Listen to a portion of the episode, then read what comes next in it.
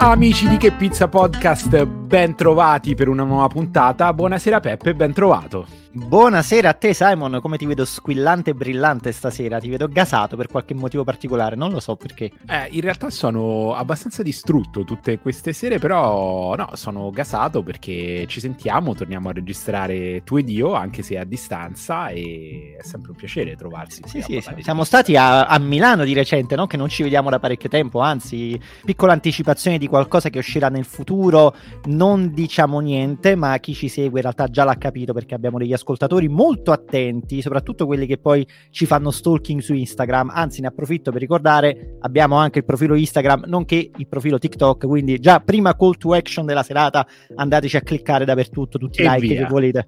E, e una l'abbiamo portata via. Vai. E te ne dico pure un'altra, te ne dico pure un'altra, Simon, anche perché pure io sono particolarmente felice stasera. Sai perché? No, perché Peppe, dimmi.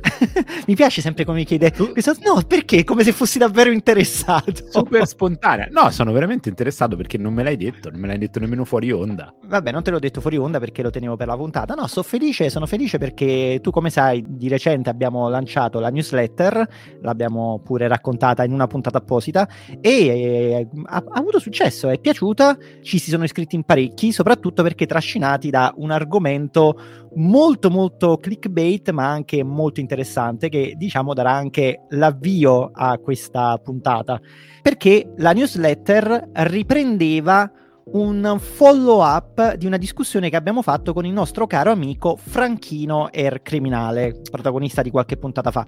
E vabbè, allora guarda, io non, ovviamente non è che so raccontare qua la newsletter, anzi lascerei la parola a te perché sulla newsletter tu hai pubblicato un pezzo tuo, proprio a nome tuo, che è stato molto bello, relativo a una vicenda che riguardava proprio Franchino Er Criminale e un altro collettivo di ragazzi chiamati Roma Affamata. Quindi Seconda call to action, andate a iscrivervi alla newsletter che si chiama C'è Pizza, trovate la descrizione nell'episodio e adesso Simon, raccontaci un poco cosa è successo, perché è quello di cui parliamo oggi. Cosa è successo? Franchino, il criminale e i ragazzi di Roma Affamata hanno ricevuto delle denunce, sono stati invitati a comparire nei propri commissariati di zona perché sono stati denunciati. Fermo un attimo Simon, conosciamo Franchino perché appunto è stato protagonista, non sappiamo chi sono i ragazzi di Roma Affamata, per chi non avesse letto la newsletter, diciamo anche loro chi sono. I ragazzi di Roma Affamata sono un collettivo romano di tre youtuber che hanno la particolarità di fare un po' lo stesso lavoro su YouTube di Franchino, cioè quello di andare in giro a smascherare i locali, i ristoranti che campano grazie alle cosiddette marchette, cioè pubblicità ingannevoli sui social. La particolarità è che lo fanno mascherati, hanno delle maschere di animali, un cavallo, gazzella e cinghiale, mi pare. Non so se ci sia una simbologia dietro a questo. Comunque, nonostante questo, anche a loro è arrivata una denuncia. La denuncia è nominale, cioè gli è arrivata a casa e quindi doppiamente grave in un certo senso perché vuol dire che qualcuno ha fatto i loro nomi, ha svelato la loro identità e è resi passibili di denuncia.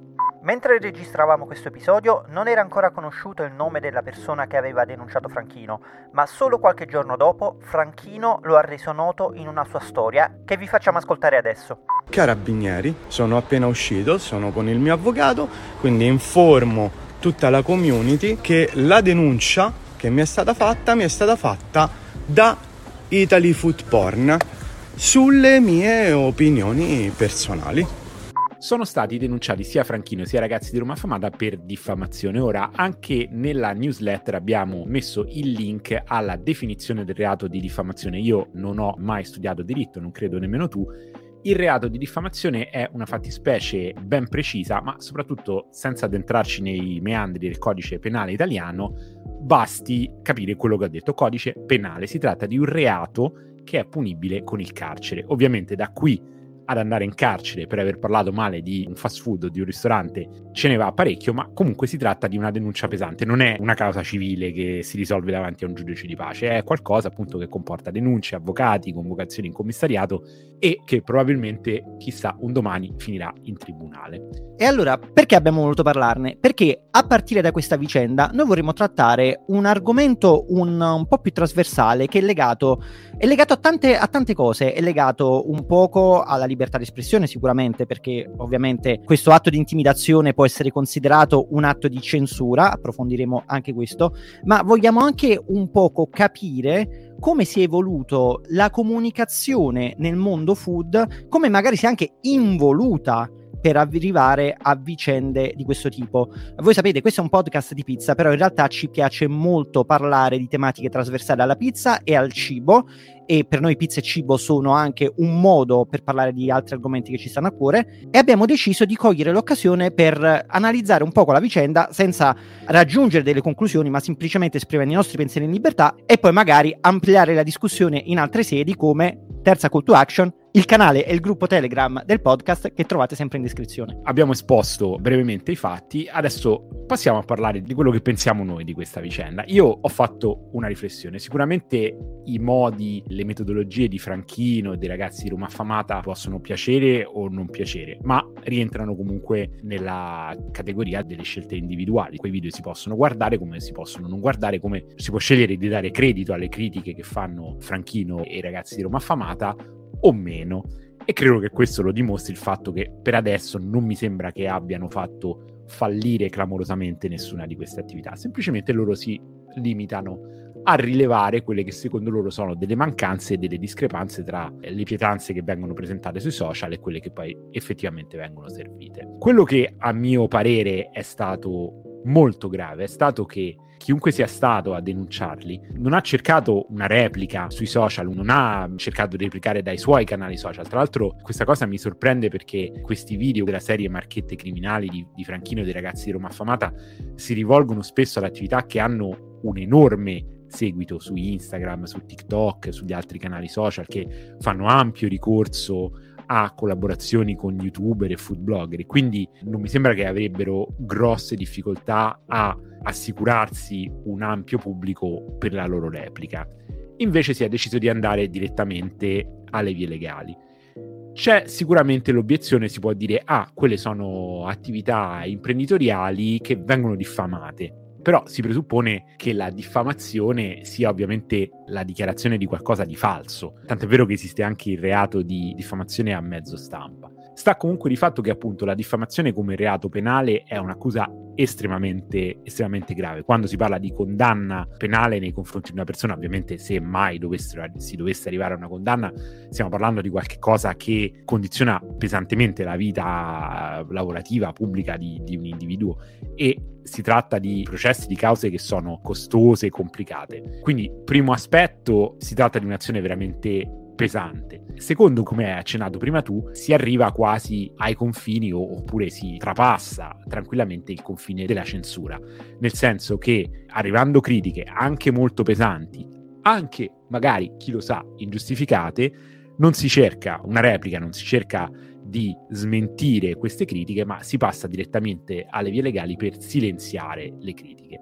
E qui è dove credo che chi abbia scelto di denunciare sia passato automaticamente dalla parte del torto, senza nemmeno passare dal via. Questo però mi fa, mi fa molto riflettere perché sicuramente la comunicazione in generale, ma eh, la comunicazione del cibo anche nella fattispecie, sta diventando sempre più polarizzata e polarizzante. E io credo che il movimento di Franchino e di Roma Affamata sia nato proprio in risposta a quella comunicazione invece sempre iper eh, clamorosa, sempre urlata, positiva, fatta di cose portentose, fantastiche, porcosissime, di cui abbiamo parlato anche noi nella puntata del porn. Quindi è un movimento, quello di Franchino, di Roma Affamata e di, di altri che sicuramente nasceranno come loro di reazione. Però mi sembra anche che con questo episodio delle denunce si sia passato un nuovo limite, cioè quello addirittura di dire se voi non siete d'accordo con questo tipo di comunicazione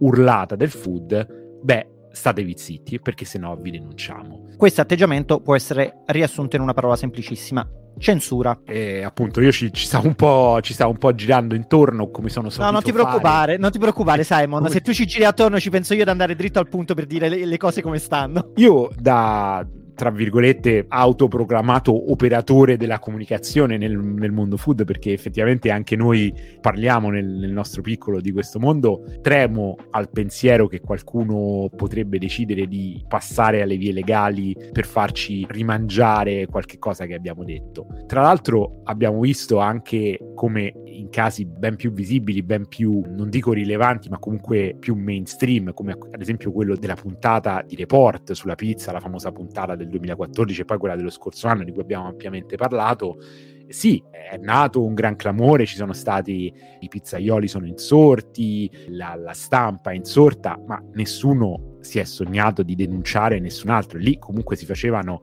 se mi ricordo bene, nomi, cognomi di pizze, pizzaioli col, col forno sporco, l'olio di semi. Beh, Simon, è che c'è una certa differenza tra ovviamente il denunciare un gruppo di ragazzi, un gruppo di youtuber senza arte né parte, possiamo dire per quello che ne possiamo sapere, ma comunque persone che sappiamo non essere sicuramente legati a grossi ambienti e denunciare la RAI soprattutto perché se la denuncia non ha fondamento, ovvero non c'è una diffamazione reale, ma è solo un atto intimidatorio, è molto più facile farla nei confronti di un libero cittadino privato, perché se comunque tu la querela la ricevi, ti devi comunque difendere e la difesa in tribunale comporta comunque delle spese, spese che il libero cittadino tendenzialmente non è in grado di affrontare, non fosse altro che fossero anche solo le spese economiche, ma anche il tempo che devi impiegare, anche semplicemente la preoccupazione, l'ansia di dover stare dietro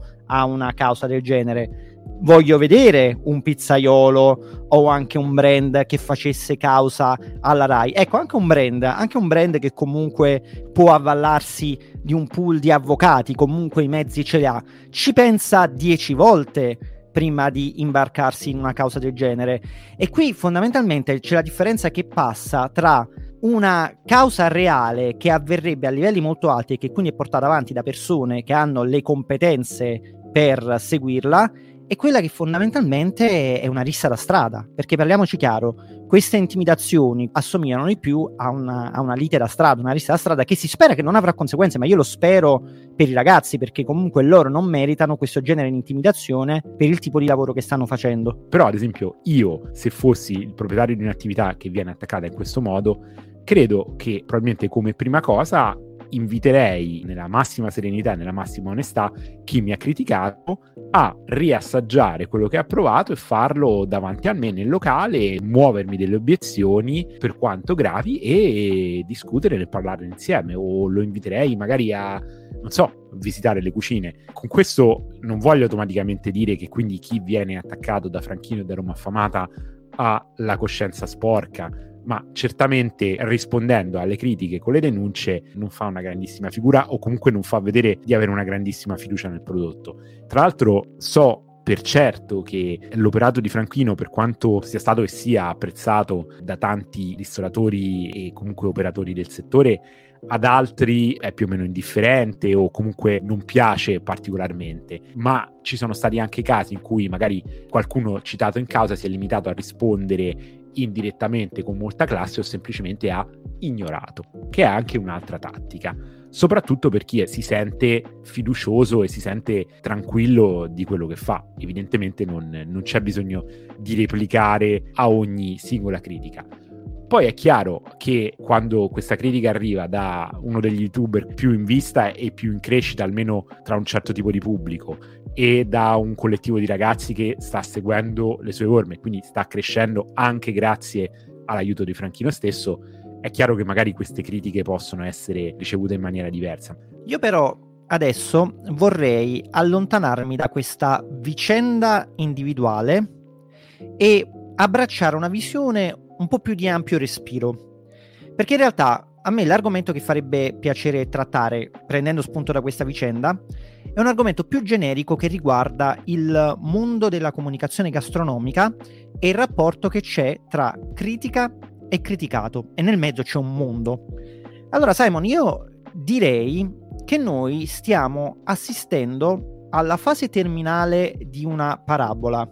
E adesso mi direi tu, o ci diranno i nostri ascoltatori, se loro la considerano una parabola discendente o una parabola ascendente. Questo dipende dai punti di vista e ti spiego perché. Noi in passato avevamo i critici gastronomici da un lato e avevamo ovviamente la ristorazione dall'altro. I critici gastronomici potevano essere uh, dei giornalisti, come potevano essere degli scrittori di guide, come potevano essere anche semplicemente degli editorialisti. In ogni caso, erano persone che giravano testavano i ristoranti, esprimevano liberamente il loro pensiero e non avevano alcun tipo di rapporto con i ristoratori.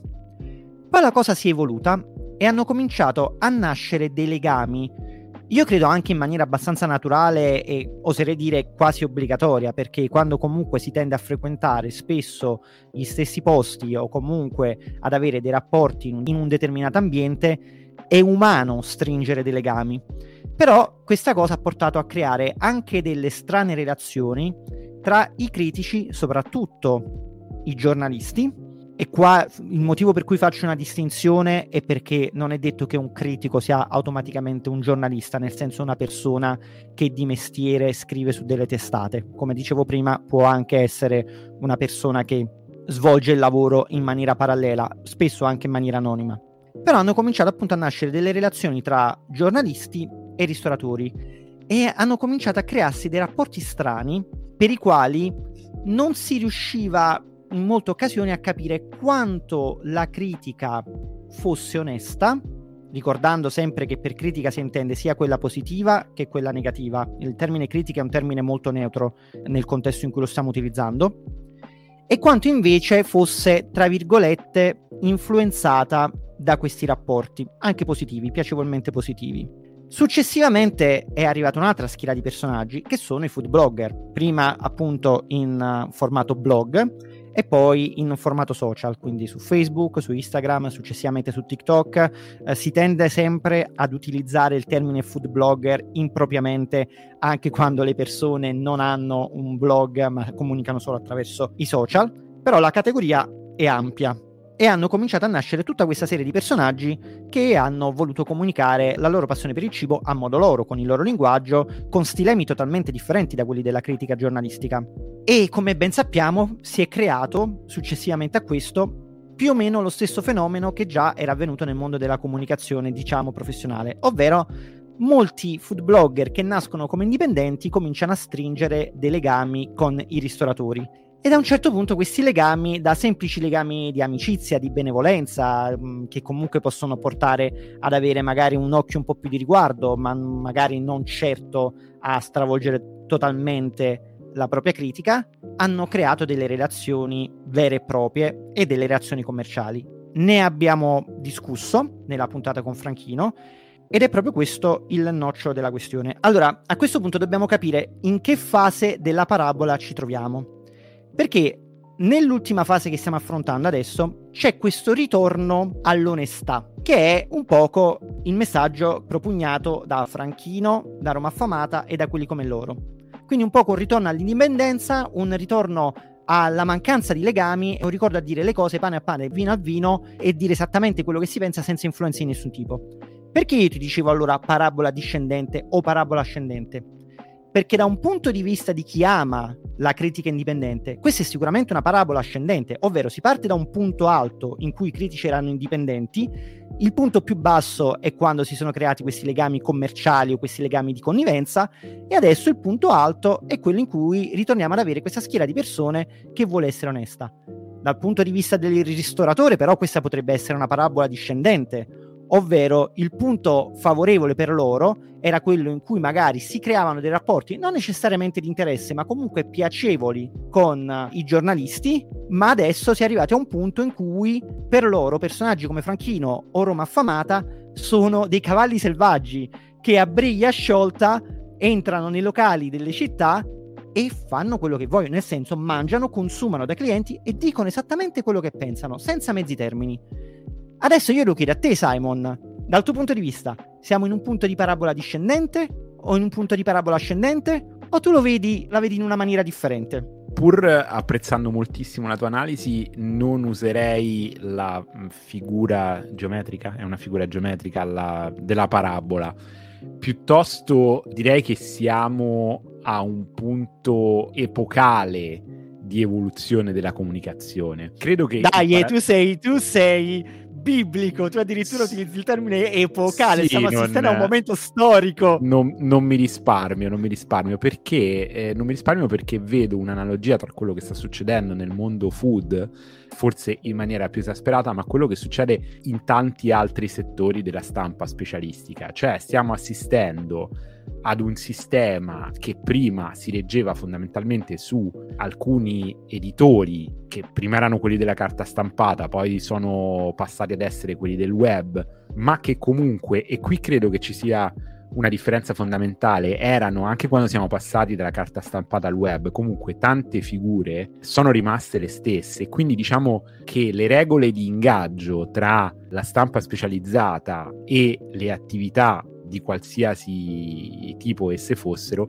sono rimaste un po' le stesse. Perché? Perché comunque sia eh, la carta stampata sia poi l'editoria basata sul web si reggevano sugli introiti pubblicitari. Credo che la svolta epocale sia avvenuta quando i contenuti generati dagli utenti, quindi quelli sui social, quelli su YouTube, sulla combinazione di questi outlet, che mi sembra riduttivo chiamare solamente social media perché credo YouTube sia molto di più di un, di un social network, hanno iniziato ad acquisire credibilità, perché fondamentalmente è venuto a mancare un anello essenziale della catena del, del rispetto che è io, fornitore di prodotti o servizi, qualsiasi essi siano, non sto facendo il caso specifico della ristorazione, ti facilito il tuo lavoro facendo cosa? Invitandoti, inviandoti il prodotto, mandandoti le anteprime.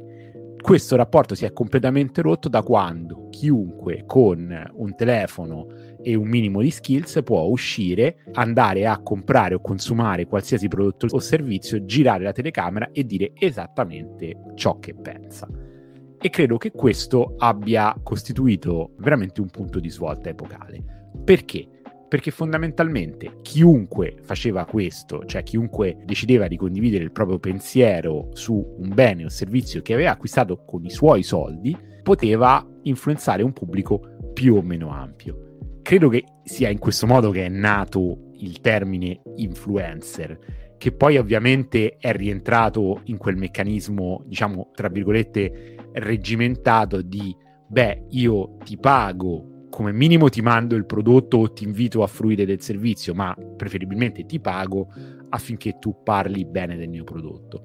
Ma faccio il caso, ad esempio, del settore del ciclismo, della bicicletta, che è quello in cui io lavoro. Esistono canali di youtuber che senza problemi si comprano o comunque riescono a mettere le loro mani su modelli di bici che magari non gli sono stati inviati in test, eh, che non hanno potuto provare perché magari non hanno un rapporto con la casa produttrice, li provano e senza nessun problema e nessuna, tra virgolette, censura dicono che cosa ne pensano. Questa cosa di acquistare un prodotto e parlarne al 100% con sincerità, dicendo esattamente quello che pensi, ai tempi della carta stampata o sulle riviste, diciamo i, i siti web tra virgolette istituzionali, semplicemente non è possibile perché esiste un accordo di collaborazione, ma non è niente di, di legale o di sommerso, semplicemente si presuppone che se tu hai ricevuto quel prodotto da un ufficio marketing, e hai un problema con quel prodotto, prima di prendere e spiattellarne i difetti di fronte a tutti i tuoi lettori, prima contatti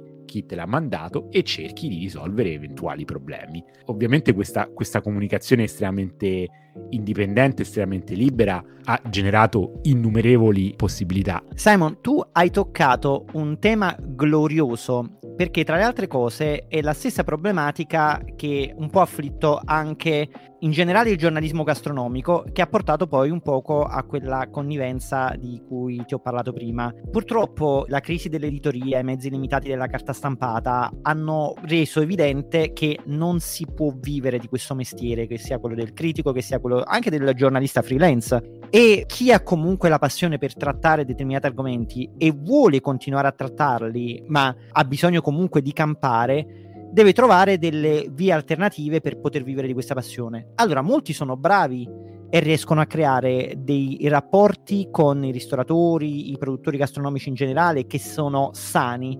Altri invece prendono delle scorciatoie e creano quel circolo malato del, dei food pornari, dei marchettari, di cui appunto abbiamo parlato con Franchino, che noi abbiamo marginalmente toccato nella puntata del food porn, ma che comunque ovviamente non rappresenta in toto il mondo della comunicazione gastronomica online, ne rappresenta purtroppo una parte malata. Il punto qual è? Il punto è che è sicuramente una parte di questo sistema e porta purtroppo molte persone che fanno parte di questo sistema a non essere più in grado di accettare la critica, i rifiuti e la cosa bella è che dall'altro lato invece si è creata una nuova situazione di indipendenza, mentre chi prima non era in grado di sfruttare i mezzi a disposizione per crearsi comunque una professione remunerativa pur rimanendo abbastanza onesto e pulito.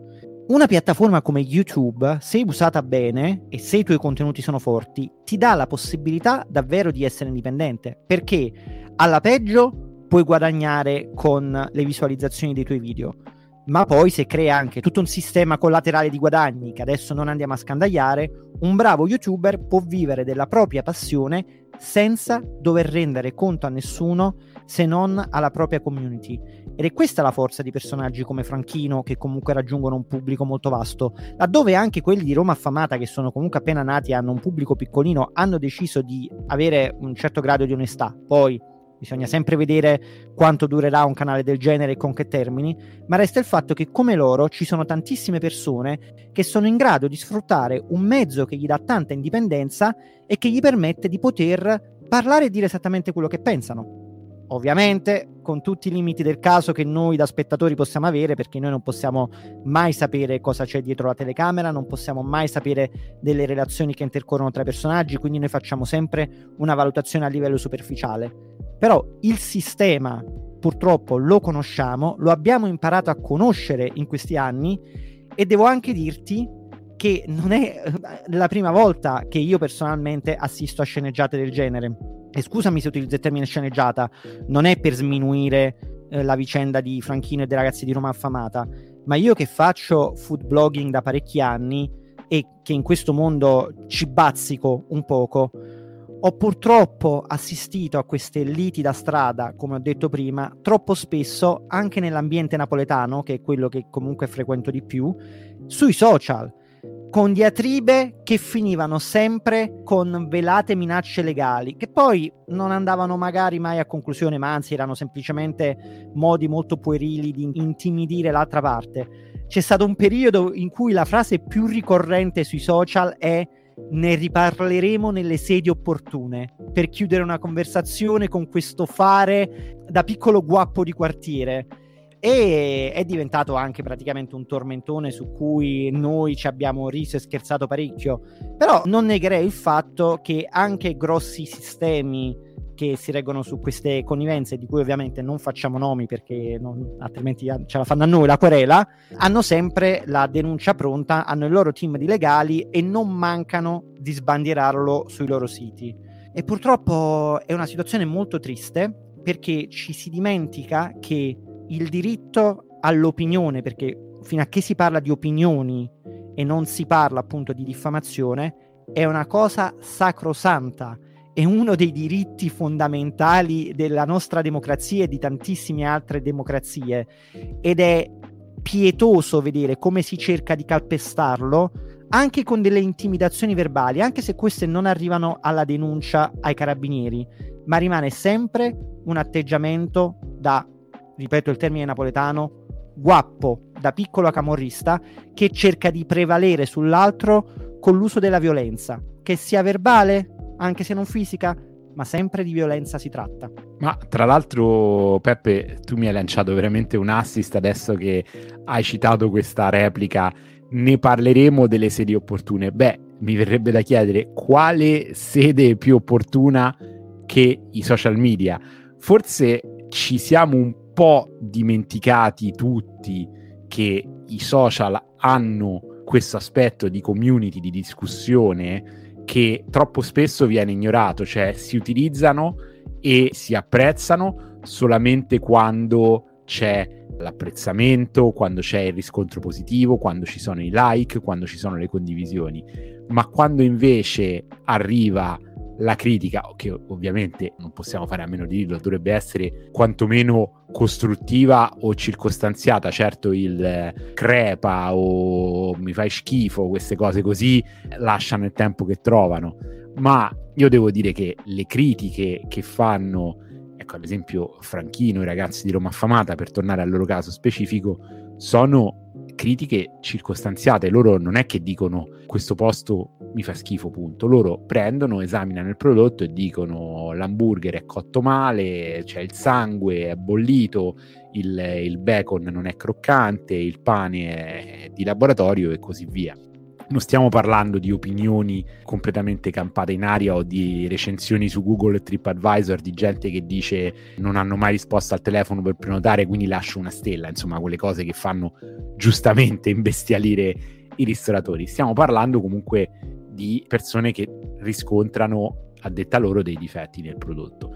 E appunto la sede opportuna, quale sede più opportuna se non proprio quella del, del, del mezzo di comunicazione stesso che è stato usato? Anzi, io credo che questo sia un enorme passo avanti perché prima se ad esempio io venivo criticato, io ristoratore o qual- qualsiasi attività venivo criticato da una rivista o su un sito internet con cui io dovevo contattare chi mi aveva criticato, chiedere una replica, aspettare che venisse pubblicata, magari nel caso del web, adesso non, non andrei dietro fino alla carta stampata, se no veramente faccio venire fuori tutta la mia anima di boomer, ma aspettare che venisse pubblicata, poi magari lamentarmi perché l'articolo originale aveva avuto molte più visualizzazioni, invece la replica ce n'ha di meno, insomma, adesso è veramente una cosa istantanea, un botta e risposta. E io sono stracurioso di sapere chi è che ha fatto partire queste denunce perché sono sicuro che queste attività abbiano pagine e account Instagram da decine di migliaia di follower, quindi che non dovrebbero temere nulla in termini di, di comunicazione.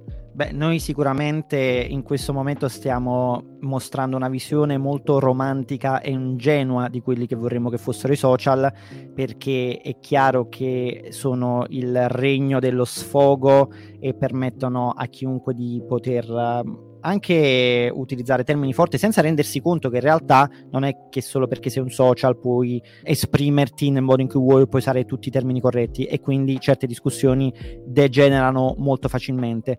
Però non è sempre così, perché fortunatamente noi abbiamo anche esempi di conversazioni civili tra le parti, anche con un velo di ironia, ma comunque tra parti che confliggono.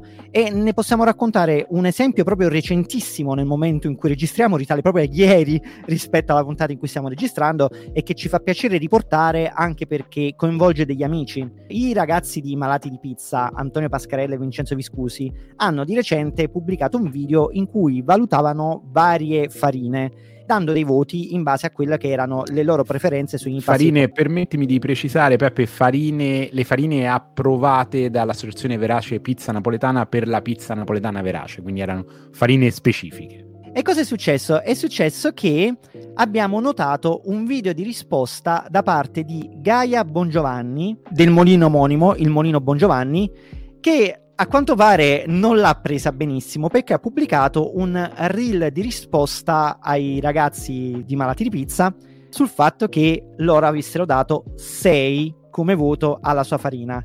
Lì per lì ci sono un attimo rimasta, no? Poi ho pensato che effettivamente il primo posto di quella stessa categoria è stato vinto da Camil che ha usato Vera e anche Cristiano De Rinaldi che ha vinto il primo posto di tutte le Olimpiadi, quindi della categoria vera pizza napoletana, ha usato Vera. E anche il primo classificato della Masto Nicola ha usato Vera. E anche il primo classificato della pizza gourmet ha usato Vera, quindi probabilmente non è proprio un voto così corretto. E allora devo dire la verità, il video mostrava una certa ironia rispetto a come era stato preso il voto, però nella comunicazione è stato efficiente, pulito. Gaia Bongiovanni ha colto l'occasione di questa votazione da parte dei ragazzi per fare una sorta di elogio delle sue farine in maniera anche un po' antitetica del motivo per cui le loro farine fossero in realtà apprezzate da molti altri professionisti, facendo l'esempio del fatto che erano le farine che erano state utilizzate dai pizzaioli che erano arrivati ai primi posti nella competizione delle Olimpiadi della pizza napoletana indetta dalla VPN e lanciando un po' quella frecciata ai ragazzi, ad Antonio in particolare, che ha partecipato anche lui nell'edizione 2022, dicendo che lui probabilmente era arrivato terzo perché non aveva utilizzato le sue farine. Allora si è tutto ridotto a questa piccola frecciatina, però di base i ragazzi stessi hanno risposto con toni molto pacati, anzi molto, molto concilianti, dicendo semplicemente ciao Gaia, purtroppo nel video ci sono opinioni personalissime, ci riserviamo di riprovarla, ma comunque il tuo è un ottimo prodotto. Poi non è detto che il processo che abbiamo utilizzato sia il processo migliore da applicare alla vostra farina, ogni farina si presta a lavorazioni diverse e poi ovviamente c'entra anche il gusto personale. Questo però non vuol dire che non sia un ottimo prodotto. Messaggio pulitissimo, come mi aspetterei dai ragazzi, perché loro comunque sono sempre dei bravi ragazzi che sanno anche comunicare molto bene, e alla fine la invitano pure a fare una collaborazione. E Gaia, in uh, tutta risposta, ha pure lei un atteggiamento conciliante. E quindi una, situazio- una situazione che in altre circostanze poteva degenerare tranquillamente in una lite puerile, come purtroppo molto spesso ho visto e tuttora vedo succedere sui social, si è risolta in una comunicazione molto professionale da parte di un'operatrice del settore e dei comunicatori, comunicatori che di nuovo sono indipendenti, non eh, sono legati a nessun brand in particolare per quanto riguarda le farine e hanno potuto esprimere in tutta libertà quello che pensavano. E questo è il tipo di comunicazione che noi ci dovremmo sempre auspicare e che nel mio esempio di prima io metterei nel punto alto della parabola ascendente, anzi un punto ancora più alto di quello di Franchino e Roma affamata, perché magari di Franchino e Roma affamata si potrebbe apprezzare la libertà di pensiero, ma non accettare le metodologie e questo ovviamente è legittimo e personalissimo, mentre in questo caso si parla anche proprio di rapporti tra le parti che sono amichevoli e cordiali. Io devo dire che ho anche apprezzato la schiettezza della sua risposta. Lei si è sentita chiamare in causa e non ha avuto problemi, non ha fatto giri di parole, non ha fatto allusioni, è andata dritta al punto, ha taggato Antonio e Vincenzo, ha usato dell'umorismo, ha detto eh io per me che sono una secchiona a prendere un 6, perché poi tra l'altro nel video di Antonio e Vincenzo la farina non è che prende 4, prende 6, cioè è sufficiente, a loro evidentemente non è piaciuta, ma non è piaciuta come le altre, ma non è che è stata bocciata o eh, stroncata. E comunque lei, appunto, pur non nascondendo il dispiacere per quanto espresso nel video, comunque è stata diretta, ha esposto i fatti, ovviamente ha difeso, ma con educazione, senza accusare Antonio e Vincenzo di essere de- degli idioti, semplicemente ha detto, eh, evidentemente contano le mani di chi impasta, c'è qualcun altro che l'ha apprezzata di più. E ne è nato uno scambio appunto costruttivo. Io non mi stupirei se tra poco uscisse un video con Antonio Vincenzo e Gaia Bongiovanni che fanno qualcosa insieme. Anzi, sono sicuro che sarebbe molto simpatico perché secondo me sono proprio le interazioni tra persone che comunque si sono conosciute in situazioni così eufemisticamente frizzantine a poi generare anche dei rapporti molto sinceri e molto solidi perché proprio perché basati sul, sull'onestà. Ritengo che sarebbe molto interessante anche perché comunque Gaia Bongiovanni non solo ha dimostrato di saper comunicare come una professionista, ovviamente semplicemente come la portavoce di un'azienda, ma comunque lo fa su un social come Instagram, dimostra di essere una persona che ha scelto un modo di comunicazione molto giovane e quindi secondo me si legherebbe bene anche alla comunicazione dei ragazzi.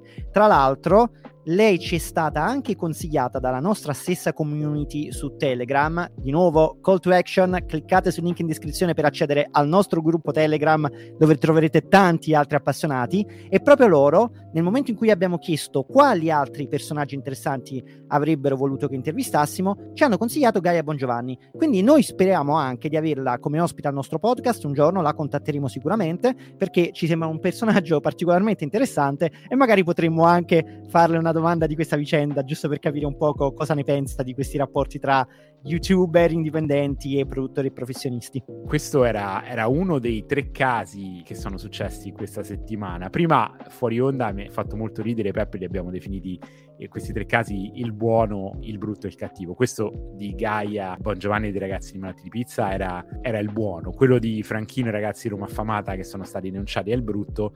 Passiamo al cattivo, perché io credo che tutto quello che abbiamo detto fino adesso è bello e divertente, ma ci sono anche delle situazioni che sono gravi, senza altri giri di parole, in cui dai social si passa ai fatti. Ed è successo un fatto molto grave che abbiamo visto proprio ieri, mi sembra, su Instagram, che coinvolge una vecchia conoscenza del, del podcast. Sto parlando di Gabriele di A Regular Pizza a New York. Cosa è successo? A Regular Pizza, l'abbiamo raccontato nella prima stagione, è nato sui social è nato come realtà mediatica e poi è diventato una pizzeria vera a New York su Fort Avenue. Abbiamo visto sull'Instagram di A Regular Pizza che l'altra sera un avventore è entrato nel negozio, ha iniziato a dare in escandescenza, a tirare i contenitori del sale e del pepe di vetro e addirittura è arrivato a distruggere la vetrata del negozio, ma cosa ben più grave, a rompere il braccio di uno dei, dei ragazzi che lavoravano nella pizzeria. Ovviamente è stato tutto immortalato dalle telecamere di sicurezza Well, call it pizza insanity. Yeah, a man walks into a popular pizza restaurant in Union Square and just goes berserk. Not with a gun, but with his words and by throwing things at a worker that broke his arm and at a glass window. So, who did this?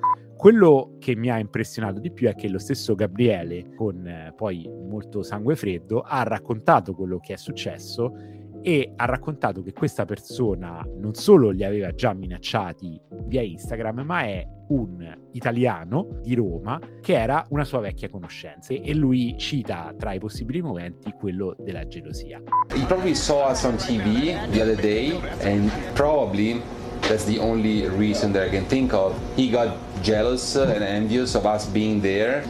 Io adesso credo che sia, sia importante, ovviamente al di là della condanna che è ovvia e scontata di una cosa del genere, ma sia importante capire dove veramente si traccia la linea, perché è chiaro che ormai siamo in un mondo in cui appunto anche la reputazione, il caso di Regular Pizza è, è, clamoroso perché fondamentalmente Gabriele con la sua compagna sono stati bravissimi a costruire un brand, a costruire un caso di marketing ancora prima che esistesse una pizzeria Evidentemente a qualcuno questa cosa non è andata bene, evidentemente non sappiamo quali ragioni ci potessero essere dietro questo gesto, ma da qui arrivare alle minacce e poi all'offesa vera e propria, io credo che non sia da sottovalutare questo episodio perché mi sembra poi sempre di più di vedere cose del genere, minacce online poi vengono portate effettivamente nella realtà e credo che questo sia un confine che veramente non si possa oltrepassare. E perché ho voluto citare questo episodio di A Regular Pizza, di quello che è successo a Regular Pizza?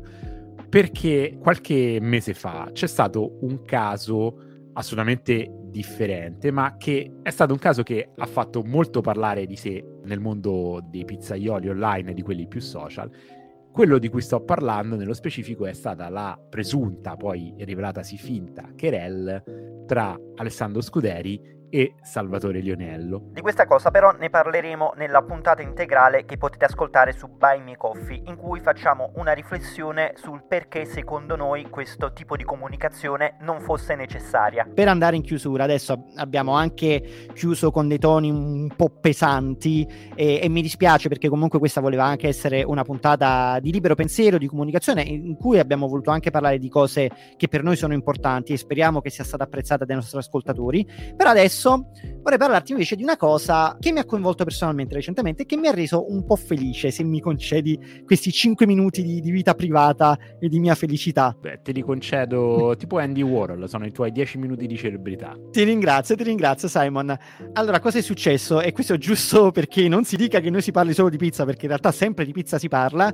Recentemente mi ha contattato un ragazzo, tale Alfonso Di Silva, che è un ragazzo italiano che ha vissuto per tanto tempo a Parigi, ha studiato a Parigi e sta portando avanti un dottorato alla Sorbona di Parigi.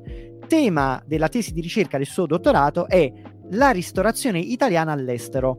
All'interno di questa tesi ha deciso di dedicare un intero capitolo allo sviluppo e alla diffusione delle pizzerie napoletane all'estero, anche e soprattutto sotto forma di grossi brand, di grosse catene e Simon non ci crederai mai, ma questo ragazzo ha deciso di contattarmi per chiedermi un'intervista per rendermi parte della sua tesi di ricerca, perché a quanto pare seguiva il mio blog Pizza Dixit da parecchi anni. Per chi non lo sapesse, è il blog su cui io per tanti anni ho parlato e tuttora continuo a parlare della pizza napoletana nel mondo proprio perché mi ha voluto interpellare come massimo esperto di pizza napoletana nel mondo.